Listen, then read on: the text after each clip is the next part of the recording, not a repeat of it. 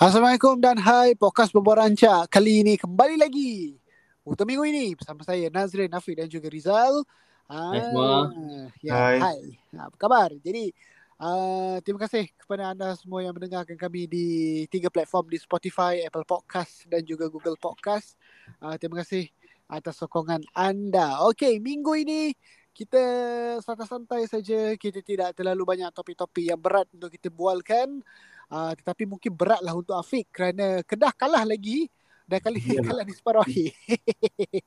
Tak tahu berapa kali kalah. Ah, ya, Kedah kalah di tangan uh, PSM Makassar dalam separuh akhir zon ASEAN Piala AFC tempoh hari 2-1 eh. Kalahnya begitu mengecewakan ya. Uh, memalukan eh. Alah, terlalu lah, terlalu memalukan lah. eh, mem- memalukan eh. Dia- Perlu. Apa lagi? Apa lagi yang yang yang perlu lagi ditonjolkan? Uh, ya. Sedih Hafiz eh. Sedih lah. Sedih ke Kita apa? dah- Cuba cuba cakap sikit Hafiz. Ha. Kita dah kalah, Kedah dah kalah dua kali sebelum ni dalam saingan Liga Super. Uh, dah lah kalah uh, pada KL. Lepas tu terus pergi ke Stadium Darul Makmur pun tewas dengan Pahang. 2-0. Bayangkan daripada tiga perlawanan sebelum ni yang dihadapi Kedah termasuk uh, PSM Makassar ni. Uh, Kedah hanya mampu menjaringkan dua gol selain bolos enam gol. Tu menunjukkan yang kita sangat eh, yang Kedah sangat teruk di bahagian pertahanan dan juga tumpul di bahagian serangan lah. Dia boleh kaitkan kita Jal. ya, kita, kita tu mungkin untuk Malaysia lah kau. Eh. Tapi Ah, itulah sebenarnya tak ada apa lagi yang perlu dikejar oleh Kedah setakat lah. Cuma untuk saingan Liga Malaysia itu pun bagi saya agak sukar uh, dengan format peringkat kumpulan pun semua ni. Ditambah dengan prestasi semasa Kedah bagi saya itu je lah Kedah teruskan je lah. Beraksi dengan apa yang ada cuma mungkin mengharapkan magis lah daripada pemain yang mungkin boleh tiba-tiba melonjak balik prestasi. Dia, macam contoh Ronaldo tiba-tiba lepas ni boleh hat-trick kita tak tahu kan? Ah, itu je lah. Nak harapkan daripada rombakan rasanya memang tak ada sebab uh, laman Facebook Kedah sendiri pun dah dah sahkan ti- tidak ada rombakan dalam kejurulatihan season ni dan teruskan dengan apa yang ada. Jadi macam Selangor kurang-kurang kita dah ada rombakan kan. Uh, Michael Fittenbender dah dipulangkan ke tempat asalnya iaitu sebagai uh, pengarah teknikal ke? Dia bukan pembaharuan, bukan pembaharuan. ah, ini bukan pembaruan. Itu Ini, ini perubahan. cuma ini balik ke ke fitrah je. Kira bagi betul. saya still perubahan lah sebab Nizam Jamil kan yang kali ni dia akan mengambil keseluruhan Selangor untuk sementara waktu sebab sebelum ni dia tak pernah manage Selangor. Kira kita nak tahu apa yang Nizam Jamil boleh buat uh, lepas ni diri dia sendiri yang akan kondak pasukan lepas ni. Tapi untuk Kedah uh, ramai yang mengharapkan sebenarnya penolong jurulatih Victor Endrek yang akan mengambil tugas. Tapi dah pengurusan KDA FC sendiri pun dah kata kekalkan Aidil. Uh, maka kita kena terima lah penyokong Kedah ni semua kena terima lah. Hidup Aidil. Ya, kena terima lah, apa yang Malaya. Ha. Tapi, Tapi dia- tapi Robert Alberts uh, baru dipecat dari Persib Bandung eh. Jadi mungkin ada Ya. peluang untuk reunion Kedah dengan Robert Alberts. Oh, itu nostalgia habis tu. Kalau tu. balik. Uish. Dia main. dia dah uh, manage Kedah, lepas tu dia manage sekali lagi Kedah pula noh untuk yang pelapis baru ni. Oh, macam mana tu eh? Ha, tapi tapi saya tak setuju lah. ha, tapi tapi macam mana Afiq? Sekarang ni Afiq rasa dah musim Kedah dah berakhir ke belum? Ya, bagi saya musim Kedah sebenarnya dah berakhir lah. Awal Berakhir lagi. ya. Macam Ya, macam ya. Selangor lah eh jumpa 2030 je lah eh. Ya, betul. ada apa lagi dah untuk dikejar? Kita ada Kedah ada satu lagi sebenarnya Piala Malaysia, tapi saya saya tak tak nampak yang Kedah boleh melonjak dengan begitu tinggi lah untuk Piala Malaysia ni memandangkan prestasi semasa pasukan-pasukan lain pun memang tengah sedap sekarang ni. Seri Pahang yang duduk yang pernah duduk di tengah tercorot tiba-tiba naik tangga kelima malam. Eh, Ya. dia nombor lima eh? Wah, tak Ya. carta lah. Alamak. Kemenangan Datuk Dola Saleh tu. Eh, Datuk, eh, Datuk tau. Kita salam kena cium tangan dia sekarang. eh. Ya, Ya. bayangkan di bench uh, tepi padang tu boleh kata ada perhimpunan datuk-datuk lah datuk Dola Saleh ada Ha. Datuk Tu. Zainal. Tu Ah, dengan Datuk dekat Ongki untuk faham Sri. saja, untuk saja ada tiga orang Datuk tak silap saya. Wish. Dah ada Be-. Memang dah, dah. bahaya. Mem- memang bahaya eh, pasukan Kedah ni. Pasukan eh. Borak pasal Datuk berisiko. Eh. Teruskan, teruskan. Okay. okay. Uh, macam Afiq pun sebut tadi Selangor dah uh, memecat uh, Michael, Michael Fisher-Banner dari jawatan sebagai Ketua Jurulatih Selangor uh, dan dikembalikan ke tempat asal uh, pengarah taktikal. Uh, Ya. Tapi pada saya itu tak ada apa pun. Dia dia bukan pembaharuan, dia lebih kepada balik semula ke kembali kepada Fitrah lah. Uh, dan sebenarnya uh, kita perlu hadap benda yang sama sebab uh, golongan uh, orang-orang macam Fetcher Banner ni iaitu pengarah teknikal ni dia ada kuasa dalam menentukan siapa jurulatih seterusnya. Jadi kalau dia pilih yang pattern-pattern Dia dia juga macam tu juga kan sama je. Betul. Okey. Uh, macam kita cakap tadi Kedah kalah kepada Makassar 2-1 tetapi KL City berjaya menang ke atas Oh. Viettel. Tahniah, tahniah. Oh, Azri Gani memang begitu hebat semalam oh, menyelamatkan penalti yang cukup penting untuk memastikan cabaran negara masih lagi ada di peringkat Asia sekurang-kurangnya di perlawanan akhir dengan uh, mereka akan bertemu Makassar di perlawanan akhir dengan katanya aksi akan dilangsung. Jadi kelebihan Wow. semestinya berpihak kepada Kuala Lumpur. Jadi ini satu kebanggaan untuk kita eh. Ini memang satu kejayaan yang cukup baik untuk bola sepak negara.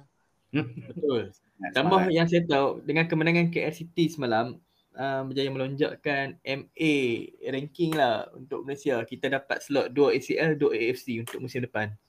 Ah, tu nasib tu memang baik lah kan. Ah, du- bagus lah Melaya. ah, kan cuma cuma dua kalau dua A, ACL tu macam mana? Satu direct slot, satu playoff ke dua-dua masuk group? Saya rasa dia macam dengan tahun 2020 dulu. Satu direct, satu playoff.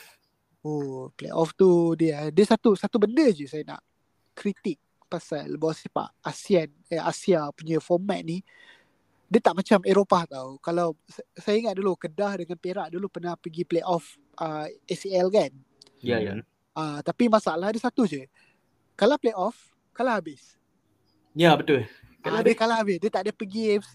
Tapi kita faham sebab AFC cuba protect uh, pasal pasukan kecil ni orang berhak untuk main di Asia. Jadi orang bagi juga main sebab tu tak adanya apa? Macam apa zone tengah-tengah antara kedua-dua Ya, betul. kejohanan kan. Nah, jadi dia dia, Dia- dia, dia, dia tak seronok tapi okey lah kan. Nah, kita dia, faham dia, lah. dia bagi peluang lah, bagi peluang untuk pasukan-pasukan lain Mungkin, menyelam kan. mungkin AFC boleh buat Conference League lah. Ah, kan. Ha. Tapi satu. Conference League tu siapa je nak main? Boleh tu banyak lagi kelab nak main tu. banyak iklan lah main eh. tapi tapi itulah sebab kita pun sendiri tahu yang Asia ni besar jadi sampai sekarang pun uh, walaupun uh, termasuklah Liga Juara-Juara pun masih lagi terpaksa dibahagikan kepada zon uh, Asia dengan Timur. Jadi memang lama masa untuk mengapa merapatkan jurang antara bola sepak antara yang di belah Asia Timur, Asia Barat, Asia Selatan semua ni lah banyak nak banyak bertahun-tahun makan masa untuk di di apa digabungkan dengan baik. Ha untuk jurang tu dikurangkan. Ya di AFC dia senang-senang je boleh buat macam UEFA boleh buat Nations League tu tapi dia uh, susah uh, sebab ada negara dia bukan negara yang bola sepak sangat kan jadi dia macam uh, bab-bab nak pergi terbang sana sini penyokong datang laku tak laku tu banyak juga isu dia. Betul. Ha, kan?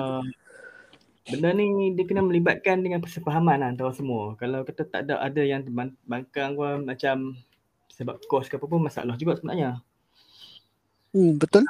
Ya, tapi saya saya percaya yang negara-negara yang di Eropah pun mesti ada juga bangkangan dia juga tapi mereka mungkin dapat mencari titik tengah tu lah kan. Uh, tapi Mungkin memang kalau lah.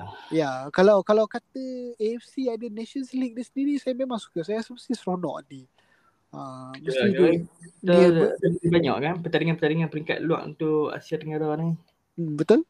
Okey. Uh, jadi nampaknya uh, P- uh, KL City akan bertemu dengan uh, PSM Makassar untuk menjadi juara zon ASEAN. Kita uh, seperti biasa mendoakan kejayaan pasukan negara ke semoga berjaya KL City. Uh, ya pasti kan uh, kemenangan milik kita lagi-lagi lawan kelab Indonesia kan takkan nak kalah kan. Betul. Mesti wajib menang. lah. Okey, kita ke bab seterusnya. Oh, bab seterusnya. Bahaya Hmm. betul lah. Okey, Boleh. kali ni kita nak bercerita mengenai Fantasy Premier League. Apa khabar tim masing-masing? Alhamdulillah Oh, tim saya dekat. Cuma Mitrovic saya dekat bench nombor 3. Hmm. Aduh. Ah, Mitrovic ni kita boleh katakan pemain yang mencipta kejutan lah ya sebab selalunya orang kata dia akan menjadikan 30 gol di championship lepas tu jaringkan 5 gol jadi PL. Jadi uh, agak mengejutkan lah dia untuk menjaringkan 2 gol sebenarnya pada perlawanan Liverpool tu eh. Saya Ya, saya memang jangka yang yang Mitrovic ni akan meletup. Tapi saya tak duga dia akan meletup masa lawan Liverpool. Sebab tu saya letak dia dekat bench dan saya jangka dia akan perform pada next game tu jumpa kelab-kelab yang bawah-bawah sikit kan. Tapi tak Sama je juga. dah, dah dua gol. Agak mengecewakan. Mengecewakan eh. Afiq macam mana Afiq?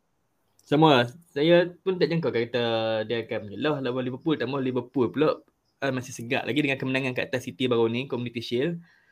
Dan saya jangkakan sebenarnya Fulham ni bila dia naik dia akan cari dulu uh, kestabilan nak cari uh, apa dah nak sesuaikan diri dengan EPL kan.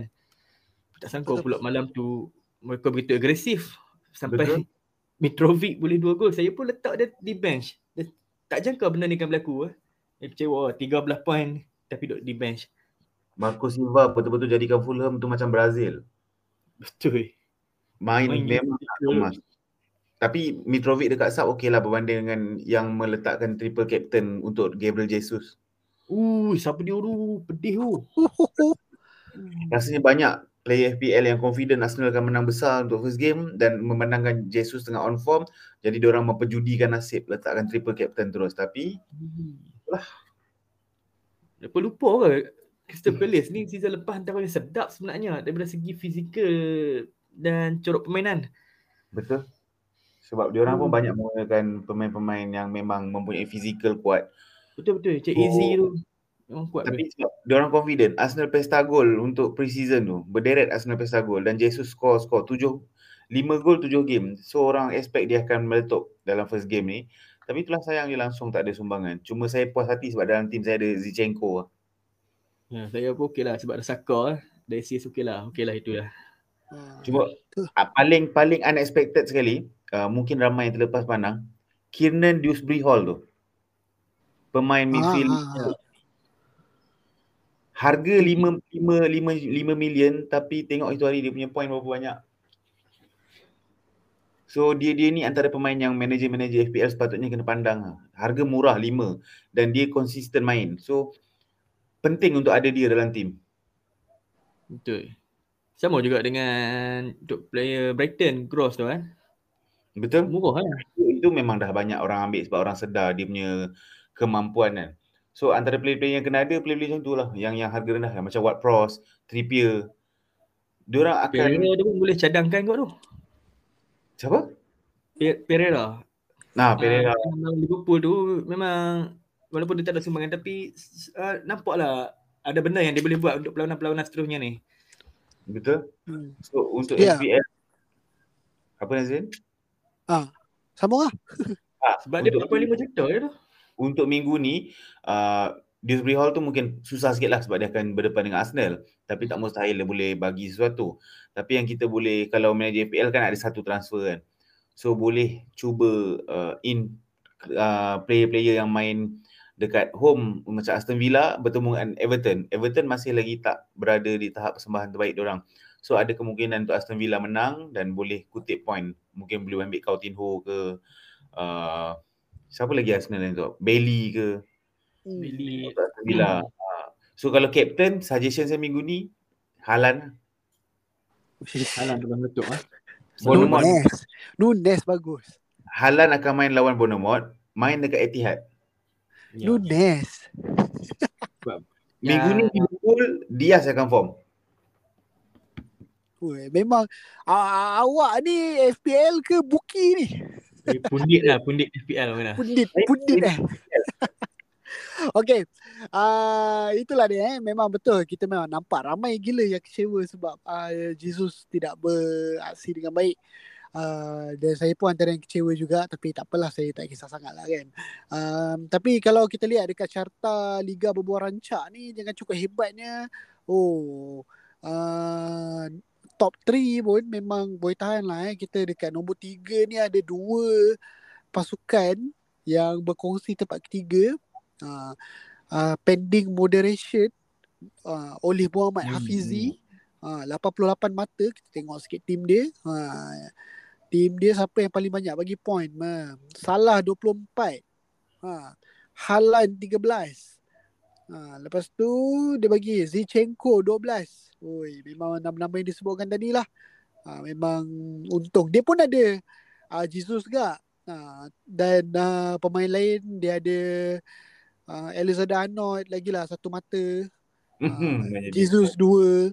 Uh, Neto dua. Uh, tapi memang nasib dia baik lah kan uh, minggu ni. Ya. Yeah. Uh, and, uh, kalau kita tengok nombor tiga pula yang sama dengan dia Top Empire.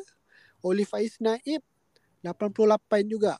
Ha, apa dia buat? Oh, dia main lima defend. Lagi power. Zichenko power dia ada. Power 5 defend tu. Ha, Zichenko 12. Ha, dan yang bagi point dia paling banyak sebab saya rasa dia triple captain ni. Dia triple captain salah 36. Ya, 36. Ha, 36 What? terus. Ha, lepas tu dia ada uh, Martinelli 8. Martinelli jaringan gol lah itu kan. Ha, lepas tu Matt Target pun 8. Uh, Castan, Castania uh, Leicester tu uh, hmm. 8. Uh, lepas tu uh, ada anak lelaki 5. Um, Oh terdiam eh? Ya, Tak tahu. Dengar. Anak lelaki? San lah San San San uh, Son Son Anak lelaki. Ha, Son lima. Dia anak lelaki tu. Ha, Tapi dia ada tiga orang. Pemain yang dapat satu. Ha, Watkins Alexander Arnold Dengan Martinez Dekat uh, gol uh, Emiliano Martinez saya rasa ni. Ha, Ya betul. Jadi, oi, tapi jarak dia orang ni tak jauh sebenarnya. Ha, kalau ikut kan, top 3 ni, hmm. tak ada. Dia ada satu dengan tiga je. Sebab uh, pendahulu uh, berkongsi tempat. Ada dua pasukan. Ha, dia hmm. sedang mendahului Liga. Tengok ni, Pak Bukit Kepong FC. Ya, penaklukan oleh penaklukan JS. Terseram lah dengar nama dia. Ha. Lepas tu, Ha. Dia ada mereka uh, Bukit Kepung ni 90 point. Tapi Leno kosong. Ya yeah, Leno tak main 90 kan? point. Ha. Leno kosong. Apa yang buatkan dia ni? Kalau ikutkan dekat uh, bench dia kau nak kata main bench boost lagi lah tak sebab Gazaniga, Tanganga, Kafu, Valerie semua kosong. Rasanya lepas ni struggle kau ni dia ni. Ha. Uh, cuma dia dapat uh, Salah 36 Dia triple captain Salah Lepas tu siapa lagi Yang bagi banyak point pada dia uh, Nunez 9 Saliba Ah ya Dia ada Saliba Saliba 8 uh, Lepas tu De Bruyne Saka 6 Cancelo 7 Trippier 7 Mahal-mahal ya player dia Macam mana? Sebab tu lah dekat bench dia player yang tak main Sebab dia dah guna duit banyak beli player mahal Betul Ya, ya, ya, ya, ini, ini jenis pemain yang memang memang betul-betul invest sebab dia rasanya memang takkan guna bench boost sampai akhir musim. Betul. Okay, uh, lepas ni dia akan buat balik pakai wildcard kan. Lepas tu baru dia akan guna apa dah bench boost pula. Ah, mungkin lah kan. Ah, kita, saya ni bukanlah mahir sangat. Lepas tu nombor satu ni. Ah, gemas baru. Ini memang guna nama tempat. Penaklukan JS juga. Gemas pula nama tempat. Ah. Asal macam orang yang sama. Ah, orang yang sama. Ah, hmm. Squad yang sama. Ah, Account yang sama. Nombor ha, play line up yang sama. Leno, Trippier, Cancelo, Saliba, De Bruyne, Salah, hmm. Willock, Saka, Wilson, Jesus, Younes. Ah, ha, dekat bench pun sama Gazaniga, Tanganga, Kafu, Valerie. betul betul. Benar sama. Ah, ha, ha, dia memang dia, dia, dia foto stat. Dia foto stat pasukan ni. Ni rasanya untuk memastikan pasukan dia menang. dia menang liga kita ni. Tapi tapi kalau kata nombor satu dia, nombor dua dia. Tapi harus diingatlah uh, hadiah tetap satu je lah. ya. Macam mana pun okay. dia kena dominasi lah satu dengan dua tu. Kalau nombor satu tak dapat, kau korang nombor dua dia ada lagi. Ah, tak apa, ma- masih lagi ada 37 perlawanan. Ah, Bak Hmm, kata. Datuk Seri Najib kan lepas MU kalah. Banyak lagi, banyak lagi. Banyak lagi kan? Ah, banyak lagi. Tak apa, masih lagi ada masa eh. Ha.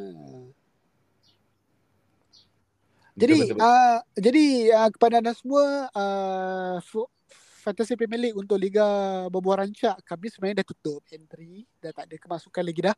Uh, kita dah tak buka lagi uh, minta maaf lah. Tapi terima kasih kepada yang menyertai. Saya kira dalam 100 lebih eh yang masuk. Boleh tahan. Ramai, Betul. Alhamdulillah. uh, Alhamdulillah eh ramai. Terima kasih semua uh, ke, uh, walaupun kita buat ni suka-suka tak ada ni sekadar untuk menghiburkan anda sebagai apa uh, pengikut kami. Jadi uh, kami harap anda akan terhibur lah nanti. Insyaallah di kemudian hari kita akan buat uh, macam-macam lagi lah eh Uh, tapi kalau Leagues and Cup ni kita pun ada Cup juga kan sebenarnya kan uh, Ada, ada. ada Ada. tak, mana eh nak tengok oh ni Saya tengok je eh Liga Berbuah Rancak Cup ha, dah mula ke belum eh oh belum ha. Uh, game week Dia akan 31. mula game week 31. Ha, lambat sangat ni. Nampak sangat tak tahu apa-apa pasal FPL. Lambat lagi. Ha, lambat lagi. Dia macam PL Malaysia lah. Ujung-ujung eh. Ujung-ujung lah. PL Malaysia. Selepas pun saya kandas di tiga pusingan ya. Pusingan pertama, pusingan kedua, pusingan tiga kandas. Hmm. Tapi sebenarnya saya suka pelawan. Saya su- sebenarnya saya suka head to head. Oh, Liga head to head. Ah, Liga head to head. Ah, pada saya dia best. Ah, dia macam nampaklah macam berlawan tu kan. Ah, dia berlawan. Betul, kan? Ah, dia seronok lah kalau kita kebetulan minggu tu kita lawan orang tu kawan kita ke kita macam kita kalahkan dia kan. Ah, kita macam seronok lah ah. Uh, itu pun menarik juga. Tapi sebab kita tak ada bajet kan uh, kalau yang kita boleh buat liga head to head juga tapi tak apalah. Betul. Dua liga. ya betul. Okey jadi uh, minggu ni Rizal uh, aksi yang menarik. Uh, Chelsea lawan Spurs. Uh, selain daripada tu apa lagi aksi yang menarik di EPL katakan dekat EPL semua perlawanan menarik sebab yalah kita tengok pada transfer window yang baru-baru ni macam mana semua tim belanja. So uh, memang game-game minggu ni bagi saya semua saya nak tengok. Semua saya sedap. Uh, City Bournemouth saya nak tengok Bournemouth macam mana. Adakah dia orang macam sebelum-sebelumnya juga dekat Championship meletup sampai kat uh, Premier League jadi lauk kan. So nak tengok dia orang punya perubahan. Arsenal Leicester antara game yang sedap. Uh, Chelsea Nottingham Forest West Ham. So kita boleh tengok macam mana Lingard main dengan West Ham walaupun dia main sebagai pemain pinjaman tapi kita tahu form dia macam mana kan. So kat situ saya nak tengok Lingard main untuk Nottingham lawan dengan West Ham dan Liverpool Palace. Ni susah nak cakap lah sebab dia orang dah beberapa kali jumpa sebelum ni. Keputusan semua sengit. 2-1, 3-2 uh, seri pun ada. So menarik nak tengok. Lagi-lagi kan. So antara game yang saya berminat tengok dan paling penting adakah away game akan memihak kepada Manchester United selepas mereka kalah dekat home sebelum ni. Lawan pula dengan Brentford. Hmm, Brentford ni defend dia cakap-cakap tu.